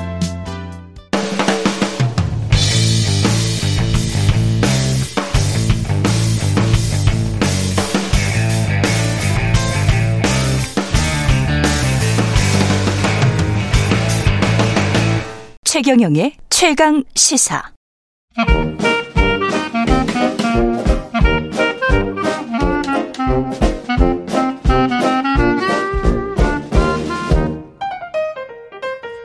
네, 최경영의 최강 시사 월요일은 경제합시다 코너가 있는 날입니다. 서강대학교 경제대학원의 김영익 교수 나오셨습니다. 안녕하세요. 네, 안녕하십니까. 예, 통계청이 7월 산업 활동 동향을 발표했는데 생산 소비 투자 지표가 다 다 일제히 하락했습니다. 예, 네. 우리가 지금 경기가 안 좋다고 그러는데요. 음. 통계로 예, 그런 거 증거들이 나오고 있습니다. 네. 예, 통계청에서 7월 산업활동 통행을 발표했는데요. 예, 생산이 뭐 전월 대비 0.7% 특히 제조업이 많이 감소했습니다. 어. 예, 그리고 가장 중요한 게 예, 그동안 지난 1분기 우리 소비가 증가하면서 어느 정도 경제 성장에 기여했는데요. 그렇죠. 소비가 큰 폭으로 감소하고 있습니다. 소비도 감소했다. 예, 예. 주로 내구재 중심으로 3.2%나 감소했고요. 예. 여기다가 투자가 정말 큰 폭으로 감소했습니다. 그랬나요? 8.9%나 설비 투자가 감소했습니다. 아, 예, 지금 뭐 무서워서 돈을 못 쓴다는 거죠? 예, 예. 그렇습니다. 공장 증설을 못 하고 예, 예, 예. 기계 못 사들인다 뭐 이런 예. 말입니다. 예. 설비 투자 11년 만에 마이너스 8.9%가 11년 만에 가장 큰 폭의 하락률이군요. 예. 예, 설비 투자가 왜 이렇게 감소한가? 그 가장 중요한 요인은 뭐 기업들이 한국에서 설문조사를 해보면요. 음. 왜 이렇게 심리가 위축됐냐 물어보면은 미래에 대한 경제 불확실성이 굉장히 높다. 예. 예 그리고 지금 당장 현재 문제예요. 재고가 너무 많거든요. 아, 재고가 예, 너무 많다. 통계청에서 재고 출하 비율이라고 발표하는데요. 예. 이게 높으면 수치가 높으면은 출하 물건 파는 거에 비해서 재고가 높다는 겁니다. 예, 그런데 이게 지난 4월에 130%에서 7월에 124%좀 낮아지고는 했습니다만은 음. 근데 97년 외환위기 때보다도요. 우리 재고 기업들이 재고를 더 많이 가지고 있습니다. 아, 그렇군요. 네, 재고를 이렇게 많이 가지고 있다 보니까 예. 생산을 줄일 수밖에 없고요. 어. 또 투자도 할 수 없는 상황이죠. 그렇군요. 예. 하, 이게 재고가 이 정도로 많이 쌓이면 뭐 떨이 판매나 이런 거를 할 수밖에 없을 거 아니에요? 기업들 입장에서는 그죠? 예, 그렇습니다. 그래서 우선 생산을 줄이고 가동률을 줄이고 뭐 떨이 판매 뭐 이런 것도 일부 기업들이 하고 있는 거죠. 예. 그다음에 8월 수출입 현황도 관세청에서 발표를 했는데 이쪽도 별로 안 좋습니까? 예, 수출이 작년 11월부터 계속 감소하고 있어요. 예. 예, 8월에도 8.4% 전년 동월 대비 감소했었습니다. 음, 수출 예, 그런데 감소. 무역 수지는 6월부터 계속 흑자를 내고 있습니다. 예. 예 그런 거 수출이 증가했기보다는 수입이 그동안 원자재? 가격 하락하고 우리 내수 소비 투자가 안 좋으니까 수입이 줄어들고 있기 때문에요. 음. 예, 무역 수지는 예, 흑자를 이루고 있습니다. 이래서 뭐 불황형 흑자다 예. 이런 이야기가 나오고 있는데요. 수입이 준다는 거는 수입해서 우리가 가공하는 가공해서 수출을 하는데 예, 예. 수입을 하는 양 자체가 줄었다는 거잖아요. 예, 그렇습니다. 그러면 뭐 그 아까 설비 투자랑 거의 비슷한 거네요. 설비 투자가 마이너스 8.9% 줄은 것처럼 예. 공장이 잘 가동이 안 되고 있다는 그렇죠. 그런 그래서 말이에요. 이제 수입이 줄어들고 음. 거기다 소비도 안 되니까 소비재 수입도 줄어들면서요. 예. 예. 우리 경제가 좀 상당히 어려운 네. 상태입니다. 심리 지수들은 어떻습니까? 역시 심리 지수도 안 좋아요. 소비 심리는 그래도 괜찮은데요. 예. 예. 그런데 사실 경기를 소비자보다는 기업들이 더 빨리 체감하거든요. 그렇죠. 예. 예. 그런데 한국에서 기업 경기 실사 지수를 발표하는데 이게 8월에 67로 굉장히 낮습니다. 음. 예. 특히 제조업 경기가 나쁘고요. 예. 제조업 중에서도 수출 기업이 내수 기업보다 더 나쁘다고 대답하고 있어요. 수, 수출 기업이 지금 64입니까? 예, 64로 나와 있는데요. 이게 언제 수준이냐면은 2008년 글로벌 금융 위기, 미국에서 금융 위기가 있었던 그렇죠. 해죠. 예, 그때 이후로 내수 기업보다 수출 기업이 더 경기를 안 좋다고 대답하고 있습니다. 예, 그만큼 수출도 지금 어려운 상황이다. 이렇게 지금 볼 수가 있겠습니다. 그러니까 내수 기업은 주로 이제 국내 소비고 예. 네, 수출 기업은 수출인데 64, 69, 60 64가 2008년 금융위기 이후에 처음이다. 예, 참고로 64라는 의미는 뭐냐면요. 예.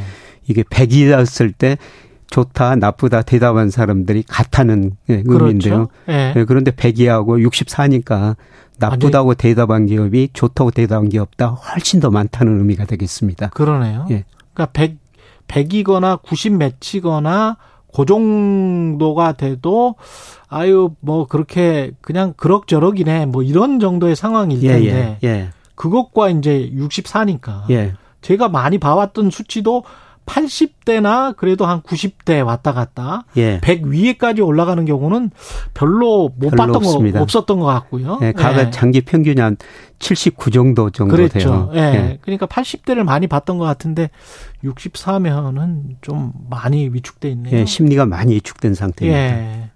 어떻게 진단하세요? 이걸 뭐 위기라고 봐야 될까요? 예, 이런 통계가 보여주는 것처럼 경기가 굉장히 납, 나쁩니다. 음. 예, 그런데 그 구조적인 측면하고 사이클적 측면에서 봐야 될 텐데요. 구조와 사이클. 예, 예. 구조적 측면에서 보면은 우리 잠재 성장률이 좀 2% 안팎으로 떨어졌어요. 음. 1980년대 우리 잠재 성장이 10%였거든요. 예. 예, 그런데 주로 노동이 감소하기 때문에 2% 안팎으로 지금 떨어진 거고요. 그 인구 감소입니까? 생산 예, 주로 인구, 예, 생산 감소? 인구가 감소했기 때문이고요. 예. 우리 기업들이 투자도 별로 안 하고 생산성도 정체되어 있기 때문에 예. 지금 잠재 성장이 이렇게 많이 떨어진 거거든요. 그러니까 자본 투자도 안 한다. 부, 불확실성 때문에. 그렇습니다. 예. 그래서 우리가 잘해야 지금 2% 성장 시대 접어들었는데요. 음. 근데 단기 순환 사이클로 보니까 또 경기 침체 국면이라는 겁니다. 게다가 구조적으로도 안 좋은데 단기 순환 사이클상 침체 국면이다. 예. 그래서 현재의 경기는 뭐 체감뿐만 아니라 실제 통계도 음. 이렇게 지금 나쁘게 나오고 있는 겁니다. 근데 우리가 뭐 그 마이너스 성장 2분기 이상 해야 경기 침체 이렇게 이야기를 했었잖아요. 예. 예. 근데 이제 그렇게 아주 엄격하게 따지면 침체라고 말하기는 힘들지만 예. 하여간 경기가 하강 국면인 건 사실이다. 예, 그렇습니다. 예. 근데 경기 이 하강 국면이 얼마나 오랫동안 지속될까요? 어떻게 보십니까? 예. 그런데 그래도 긍정적인 조짐이 조금 나타나고 있는데요. 그렇죠. 예, 네. 그래서 그 통계청에서 앞으로 음. 경기를 내다보기 위해서 선행지수, 선행지수 순환 변동치라는 걸 발표하거든요. 예. 이게 지난 4월이 저점이 나왔습니다. 지난 2000, 4월이 저점이었다. 예, 2021년 6월을 정점으로 계속 하락했거든요. 예. 예, 그런데 선행지수가 지금 증가세로 3개월 연속 증가했습니다. 음. 그래서 이걸 보면은 뭐 지금은 경기가 나쁘지만 앞으로 좀 개선될 조짐은 있을 것이다. 음. 이렇게 추론을 해볼 수가 있고요. 예. 이 선행지수 순환 변동치 저점이 과거 보면 경기 저점에 1개월에서 한 8개월 정도 선행을 했거든요. 그렇죠. 이 선행 기간 기간에 따라 다릅니다만은 음. 이번에도 조금 늦춰질 수는 있는데요. 어떤 건 선행 지수 순환 변동치가 증가한다는 거는 음. 예, 그래도 우리가 미래를 조금 더 희망적으로 기대해 볼 수 있는 이런 요인은 되겠습니다. 근데 과거에 우리의 경기 사이클을 보면 교수님 말씀이 맞, 맞을 거는 같은데 우리가 일본에 잃어버린 30년 그 이야기를 예. 하지 않습니까? 예. 그러니까 수축기와 확장기가 일정하게 뭐 수십 개월 동안 돌아가는 패턴이었는데 예.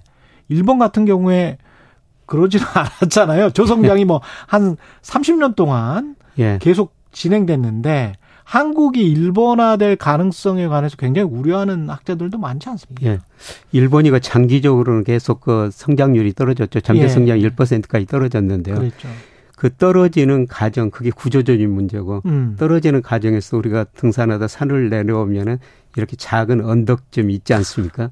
그러니까 네, 그런 단기 순환이라는 그런 겁니다. 말씀이시군요. 그러니까, 그러니까 우리도 장기적으로는 경제 성장이 계속 낮아지고 아, 어려워지는데 예. 그 어려워지는 과정에서 잠깐 좋아졌다 또 나빠지는 이런 과정이 계속 반복될 거라는 겁니다. 그러니까 지금 말씀하신 거는 정리해 보면 잠재 성장률이 2%대였다가 1%대, 0%대로 가는 거는 구조적인 거고. 예, 예. 2%대에서 2.5가 됐다가 2.3이 됐다가 2.1이 된 거는 사이클이기 때문에 그렇죠. 일시적으로 그런 현상이 나타날 수가 있습니다. 그 정도만 기대할 수 있다. 예, 그래서 아마 내년에 이제 그 정도 기대할 수가 있을 것 같습니다. 내년에는 어느 정도 아 좀 비참해지는데 내년에는 그러면 기대할 수 있는 게뭐 2%대 중반까지는 갈 수 있습니까? 중반까지는 힘들고요. 힘, 힘듭니까? 한2%뭐 초반. 초반. 네, 예. 올해가 1.45. 1.4 정부 한국에서 예상하는데요. 예. 예. 제가 보기에는 그보다는 최근 통계 보니까 좀 낮을 것 같습니다. 올해 저는 한 1.2% 정도 보고 1%대 있는데. 1%대 초반. 예. 내년에는 그래도 2%대 초반으로 된다. 예. 예. 올해는 1%대 초반이고 내년은 2%대 예. 초반은 된다. 예. 뭐 그래도 체감적으로는 특히 우리 중소기업들은 예, 경기가 크게 개선됐다 이렇게 느끼지는 못할 건데요. 근데 과거에 보면 이제 이렇게 경기가 안 좋으면은 그래도 구조조정할 거는 구조조정하고 예. 그래서 좀 업종 합리화다 하고 예. 고부가 가치 산업으로 조금 이전하자 이런 요구들도 막 있고 그랬었는데 예. 지금은 그냥 버티자 모두인 것 같아가지고 예. 그래서 버티자로 나가고 있는데요. 상당히 예. 좀 어려워질 것 같습니다. 예. 예. 우리나라 저 코스피 코스닥에 상장된 기업 18%가 한계 기업이거든요. 18%가. 예. 한계 기업이라는 게 뭐냐면은 지난 3년 동안 영업이익 내 가지고도 이자도 못 내는 기업이라는 겁니다. 상장된 것들도 예, 그게 18% 정도 되거든요. 예. 예. 그런데 그런 기업들이 지금 뭐 버티고 있고 견디고 있다 이런 말씀을 드릴 수가 있는데요. 정부도 사실은 정책적으로 무슨 펀드 같은 거 만들어서 민관 합동으로 펀드 만들어서 부동산 펀드가 사실 그런 거 아니에요? 예, 좀 구조조정 특히 부동산 분야에서는 네. 해야 되는데요. 좀 충격이 크다고 좀 미루고 있는 것 같습니다만은 예, 결국은 하고 넘어갈 수밖에 없는 상황이 아닌가 그렇게 생각이 됩니다. 제가 궁금한 게 계속 이렇게 미뤄집니까 경제라는 게? 안 미뤄집니다. 안 미뤄집니다. 예. 예, 제가 아. 시장을 보면요. 예.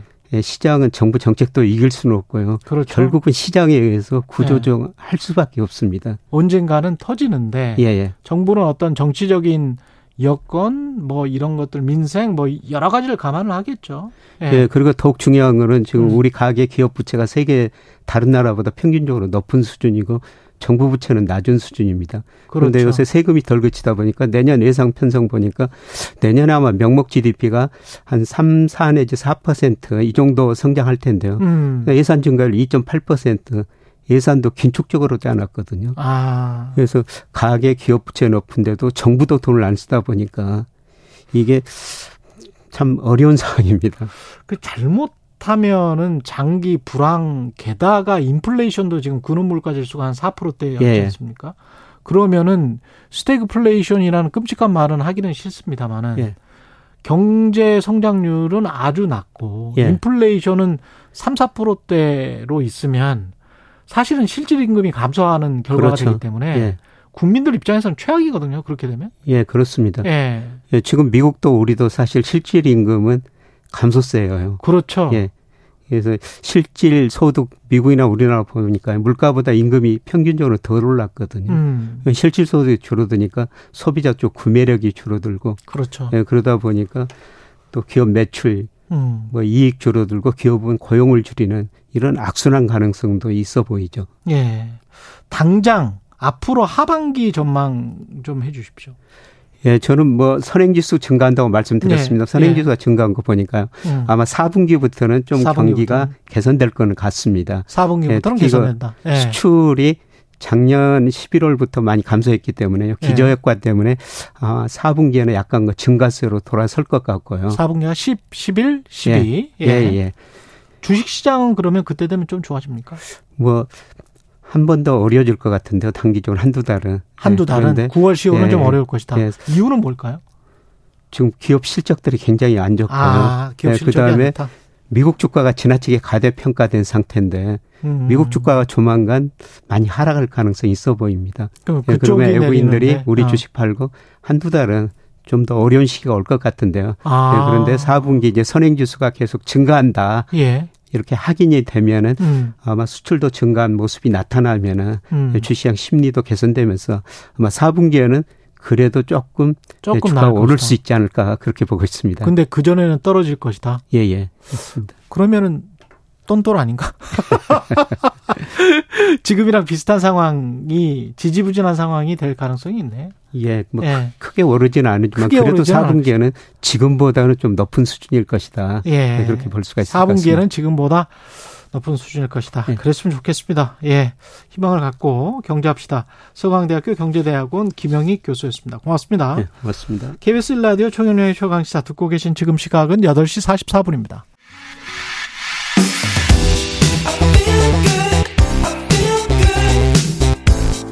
세상에 이익이 되는 방송 최경영의 최강 시사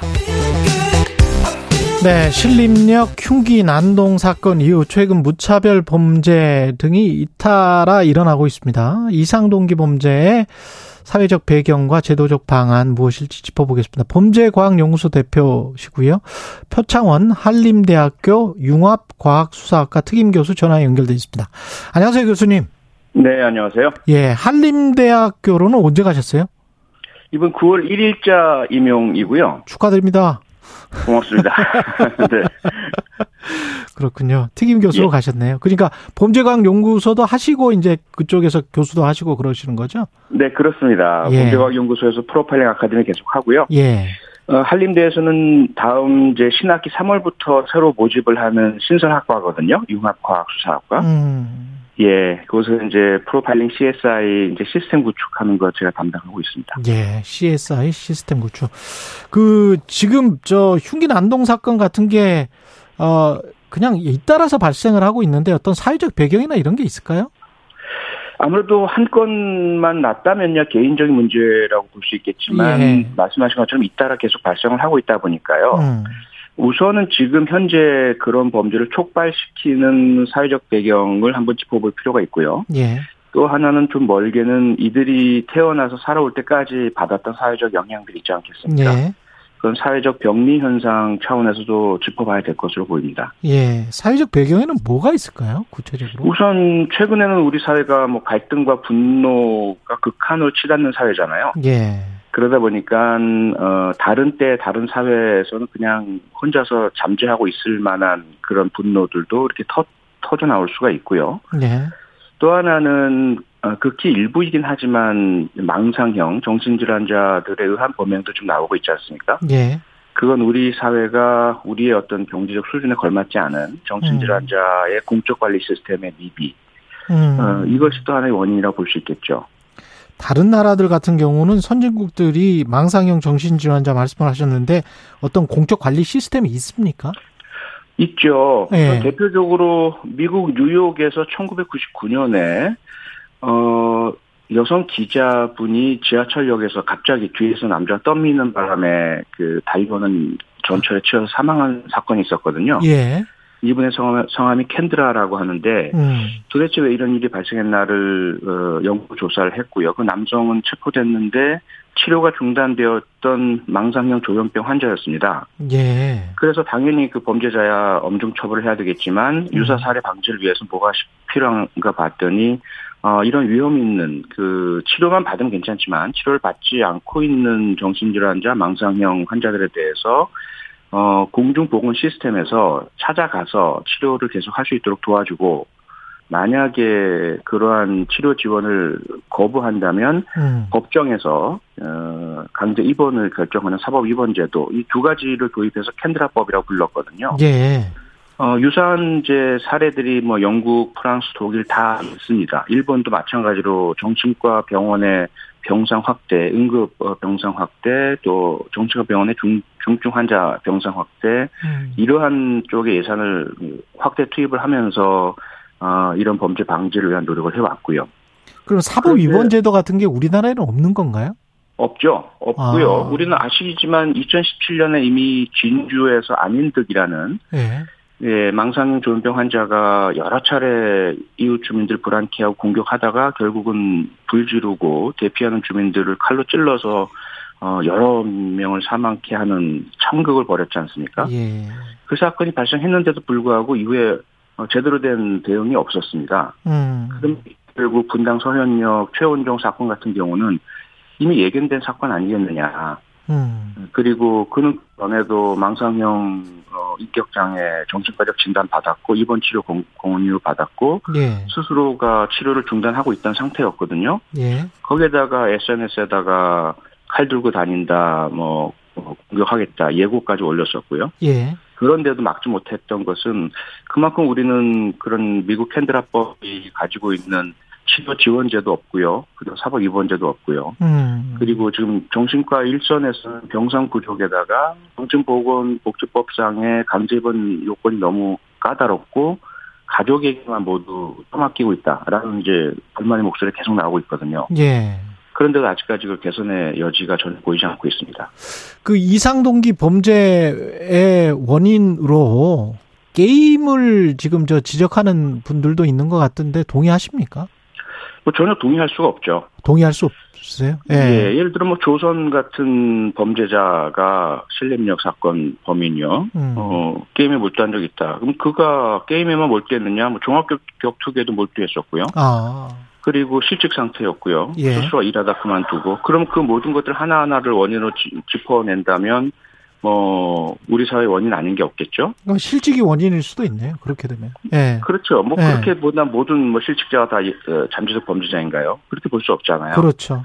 그리고 특히나 이러한 게임이나 영화에 대해서의 원인론 한 20여 년 전에 이미 제기가 돼서 과학적 음. 근거가 없다는 것이 확인이 됐고요. 아, 그렇군요. 어, 네. 범죄 동기를 가진 자가 게임이나 음. 영화를 보다가 그와 유사한 방법을 모방할 수 있죠.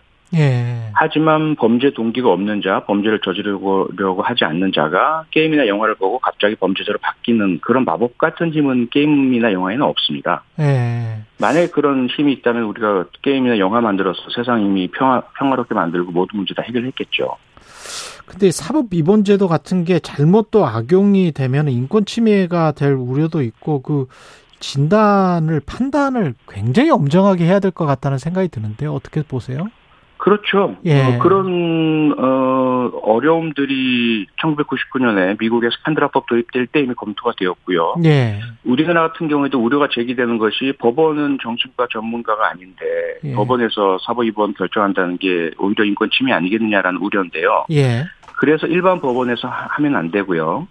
어, 정신과적인 그 진단을 전문으로 하는 어. 정신건강 심판원이라든지 이러한 형태의 어, 전문 사법기구를 만들어야죠. 예. 그래서 그 미국도 캔드라법에 의해서 사법 위반 결정을 할 때는 예. 어, 그러한 전문적인 교육 훈련을 받은 판사와 함께 정신과 전문의 그리고 해당되는 그 환자 어, 이를 대변하는 사람 모두 나와서 충분히 논의해서 결정하거든요. 음. 그런 조치를 취해야지 그런 우려가 있다고 해서 아예 시도도 하지 않는 것은 사실 그냥 방치하는 거죠 문제를. 그리고 흉기 난동 사건이 벌어졌을 때 경찰의 대응과 관련해서 정부 방침이 현장 경찰에 뭐 저위험 권총을 보급하겠다. 이거는 어떻게 보십니까? 저는 원인과 전혀 관계없는 생뚱맞은 진단인 아, 것 같고요. 예. 그리고 현장에서 권총을 못 쏴서 조선이나 최원종을 못 막았나요? 일 벌어진 뒤에 그들은 저항 없이 경찰에다 수명했죠. 음. 어, 경찰에 저항하는 극히 일부의 범죄자들이 현장에 있을 때 경찰관에게는 경찰봉, 테이저건, 뭐 심할 경우는 실탄 사용 각각의 단계별로 이미 경찰관 직무집행법이라든지 그 이후에 그 실행 매뉴얼에 다 나와 있고요. 문제는 현재 있는 경찰 장구들을 사용했을 때에 그 정당성에 대해서 법원에서 너무 좀 어, 인색하게 아, 본다든지 예. 혹은 나중에 경찰관 개인에게 책임을 묻고 구상을 한다든지 이런 것들이 문제인 것이지. 예. 이뭐 저위험 권총이 없어서 못 막았고 있으면 그런 것 위원회 방지할 수 있고 이런 것은 아닌 아닌 거죠. 지금 상황이 우리나라에서는 경찰이 뭐 위급한 상황에서 권총을 쐈는데 뭐 사람이 어떻게 잘못됐다거나 그랬었을 때 경찰이 혼자서 개인이 책임을 져야 되는 그런 구조가 돼 있나요? 과거에 그런 구조였고 그 부분을 바꾸기 위해서 예. 이제 2019년부터 경찰관 직무집행법을 개정을 했죠. 예. 그래서 경찰관의 직무집행상이 발생한 그 손실에 대해서는 손실 보상을 할 수 있도록. 아. 그러면 이제 경찰관 개인에게는 구상을 하지 않아도 되는 법적 근거는 마련되어 있습니다. 예. 그런데 여전히 우리 사회의 시선이라든지 사법부나 경찰 내부의 그런 손실은 어 국가적으로 보상을 하겠지만 예. 만약에 그렇게 부상을 입거나 목숨을 잃은 분 쪽에서 음. 해당 경찰관을 대상으로 형사상의 그런 소를 제기한다거나 민사상 손해배상 청구 소송을 제기한다거나 이렇게 되면 그건 또 개인의 송사가 되기 때문에 현장에서 많이 위축되어 있는 것은 사실이죠. 그렇군요. 그리고 마지막으로 그 법무부 법무부가 가석방 없는 종신형을 추진 중이고 대법원은 사실상 반대 입장을 냈는데요. 어떻게 보십니까, 교수님은? 저는 사형을 존치한 채 가석방 없는 종신형을 추가로 도입한다는 것은 저는 무리하다고 보고요. 어, 무리하다? 그동안 우리 사회에 예, 계속 진행되어 오던 사형제도 폐지를 과감하게 하고 어차피 음. 집행도 못 하는데요. 그 대신에 이제 가석방, 가석방 없는 종신형을 도입을 해서 실질적으로 사회에 도저히 복귀할 수 없는 어, 참혹하고 잔혹한 그 피해를 유발한 간혹 범죄자들은 영구히 구금 상태에 두는 것 이것이 바람직한 대안이라고 생각합니다. 그러니까 엄벌 제도하고 범죄 예방 효과하고는 관련성이 있습니까? 학술적으로는 어떻습니까? 범죄학적으로는 관련성이 입증되지 않았고요. 아 그렇습니다. 그래서 예 엄벌은 네. 범죄 예방으로서가 아니라 음. 어, 가해자가 저지른 어, 범죄에 대한 상응하는 처벌 그리고 피해자가 납득할 수 있는 처벌이라는 차원에서 이루어져야지 엄벌한다고 범죄 예방된다고 기대했다가는 큰 코 다치는 거죠. 예 여기까지 듣겠습니다. 표창원 범죄과학연구소 한림대학교 특임 교수였습니다. 고맙습니다. 고맙습니다. 예. 9월 4일 월요일 KBS 일라디오 최경련의 최강시사였고요. 저는 KBS 최경련 기자였습니다. 내일 아침 7시 20분에 다시 돌아오겠습니다. 고맙습니다.